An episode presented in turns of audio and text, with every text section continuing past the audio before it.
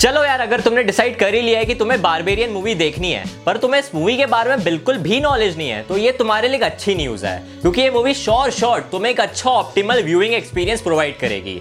पर दिक्कत की बात नहीं, अगर तुमने इसका ट्रेलर देख भी लिया है तो क्योंकि यार ये मूवी का जो ट्रेलर है और जो मूवी है ट्रेलर बिल्कुल भी रिवील नहीं करता है कि उसमें जितने भी सस्पेंसेस होने वाले, जितने भी ऐसे ट्विस्ट एंड टर्न्स होने वाले हैं। इसलिए ये मूवी तुम्हारे लिए भी एक बहुत अच्छा एक्सपीरियंस बन जाती है। एंड दैट्स द रीजन मैं भी तुम्हारे लिए कुछ भी स्पॉइल नहीं करना चाहता हूँ। इसी रीजन से ये मूवी का रिव्यू बनाना मेरे लिए थोड़ा सा टफ हो जाता है। So what I going to do is मैं तुम्हें मूवी का ना बेसिक प्रिमाइस एक्सप्लेन करूँगा। और जो तुम्हें थ्रिलिंग एक्सपीरियंस है, वो तो मूवी से मिल ही जाएगा। देखो, मैं बारबेरियन मूवी के ना काउंटलेस नंबर ऑफ़ थिंग्स है जिसकी तारीफ़ भर भर के कर सकता हूँ। और जो इसकी सबसे बढ़िया चीज़ लगती है ना, वो इसका डायरेक्शन लगता है। हर शॉट के अंदर तुम्हें ऐसे एम्प्टी स्पेसेस और फ्रेम्स दिखाए गए, जिसकी वजह से तुम ये सोचने लगोगे, यार, चल क्या रहा है मूवी के अंदर? मतलब कुछ ऐसा भूत आने वाला है, कुछ ऐसे क्या मतलब होने क्या वाला है? डायरेक्टर हमें बेसिकली लर्क कर रहे थे और ये सोचने में मजबूर कर रहे थे कि तुम सस्पेंस में ही मर जाओ। हमारी मूवी यहाँ पे स्टार्ट होती है कि एक लड़की हमें दिखती है जिसने ना एक सिटी के अंदर एयर बी रेंट किया हुआ है। उसको वहाँ पे ओवरनाइट रुकना है और वो वहाँ पे जैसे ही पहुँचती है, उसको ये पता चलता है कि उसी सेम घर के अंदर किसी और ने भी ना एयर बी रेंट किया हुआ है। यहाँ पे जो दूसरा कैरेक्टर है, उसका नाम रहता है कीथ जो कि हमारा बिल स्कार्सगार्ड का कैरेक्टर है। अब सिचुएशन यहाँ पे ये आ गई कि डबल बुकिंग का सीन हो गया है। अब दोनों ने एक ही घर को रेंट कर लिया है,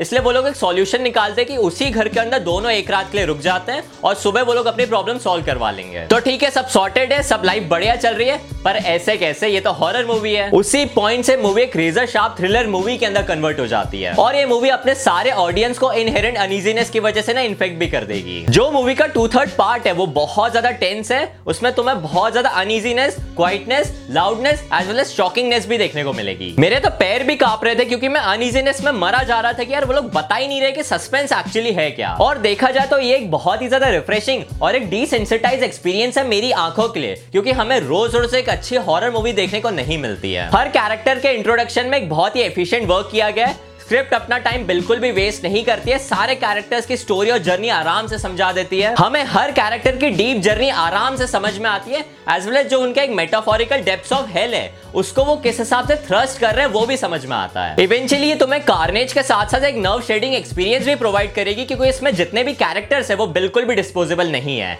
एंड ओवरऑल ये मूवी बहुत ज़्यादा पसंद आई है मुझे। पर यार it is not at all a perfect movie क्योंकि यार, देखो फ़िल्म का जो नरेटिव है, वो बहुत ज़्यादा कंपेलिंग नहीं है एज वेल एज जो उसकी पेसिंग है, वो बहुत ज़्यादा टाइट नहीं है। और ये जो फैक्टर है, वो इस मूवी के अंदर इंपॉर्टेंट इसलिए हो जाता है क्योंकि जो हमारी पूरी मूवी है, उसका जो फिनाले आने वाला है, उससे पहले उनको तीन कैरेक्टर जो है, उनकी अलग अलग स्टोरीज दिखानी है। तो यार आई वॉज़ थिंकिंग यार, इस चीज़ को बहुत ज़्यादा short and sweet as well as crispy और बनाया जा सकता था। एनीवेज मूवी के कैरेक्टर्स को लेकर ना तो मैं बहुत ज़्यादा मिसपरसेप्शन भी होने लगेंगे। तुम्हें कभी लगेगा कि यार, ये कैरेक्टर बहुत ज़्यादा अच्छा है, कभी लगेगा ये कैरेक्टर बहुत ज़्यादा बुरा है। मतलब ऐसे फीलिंग आने लगेगी कि यार, ये तो विलन भी हो सकता है। नो स्पॉइलर बट इसमें एक ऐसा कैरेक्टर भी है जो कि तुम्हें देख के बार बार यही फील आता है कि यार, ये हीरो भी हो सकता है और विलन भी हो सकता है। और इस पूरा क्रेडिट ना इसके director as well as story writer को जाता है। एज वेल एज जो एक्टर है, जिन्होंने अपनी एक्टिंग तो बेस्ट की ही है। ओवरऑल मैं यही कह रहा हूँ कि बारबेरियन मेरे अंदर एक ऐसा फ़िज़िकल रिएक्शन इंड्यूस करती है। मैं रात को बैठ के इस मूवी को देख रहा था और मैं अपने हार्ट बीट को आराम से सुन भी पा रहा था। और वो भी रीजन से क्योंकि इसमें इतना ज़्यादा ड्रामेटिक एक्सपीरियंस मिलता है मुझे, जो कि मेरे को ऐसे फील करवाता है कि यार आगे सीक्वेंस में होने क्या वाला और एक्चुअली सस्पेंस है क्या। क्योंकि एक स्केरी मूवी मतलब एक हॉरर हॉरर मूवी नहीं है। पर ये तुम्हारे अंदर एक एड्रेनलिंग पंपिंग एक्सपीरियंस को प्रोवाइड करती है, जो कि मैंने बहुत टाइम बाद किसी एक अच्छी हॉरर मूवी में एक्सपीरियंस किया है। Intense location sudden violence as well as bloody splatter भाई, मैं तो इस मूवी से बहुत ज़्यादा खुश हूँ। एंड ओवरऑल इस मूवी के अंदर भी इतना ज़्यादा पोटेंशियल है कि हमें इसका प्रीक्वल भी आराम से मिल सकता है। तो मैं सही में विश करता हूँ कि ये लोग इसका प्रीक्वल भी बना दे। मैं जाऊँगा भाई फ़र्स्ट डे फ़र्स्ट शो देखना। है so guys that is it for this review and I am rating this movie 7.5 stars out of 10 तो यार, अगर तुम्हें वीडियो पसंद आया तो तुम जल्दी से इस वीडियो को लाइक कर देना। और अगर तुम्हें द इनविटेशन मूवी का भी रिव्यू देखना है तो यार, उसका थंबनेल तुम्हें ऊपर दिख जाएगा। तुम लोग उस पर पत्थर फेंक के मारे या कुछ भी करो, बस वीडियो ज़रूर देख लेना। And that is it for this video guys and I see you guys in the very next video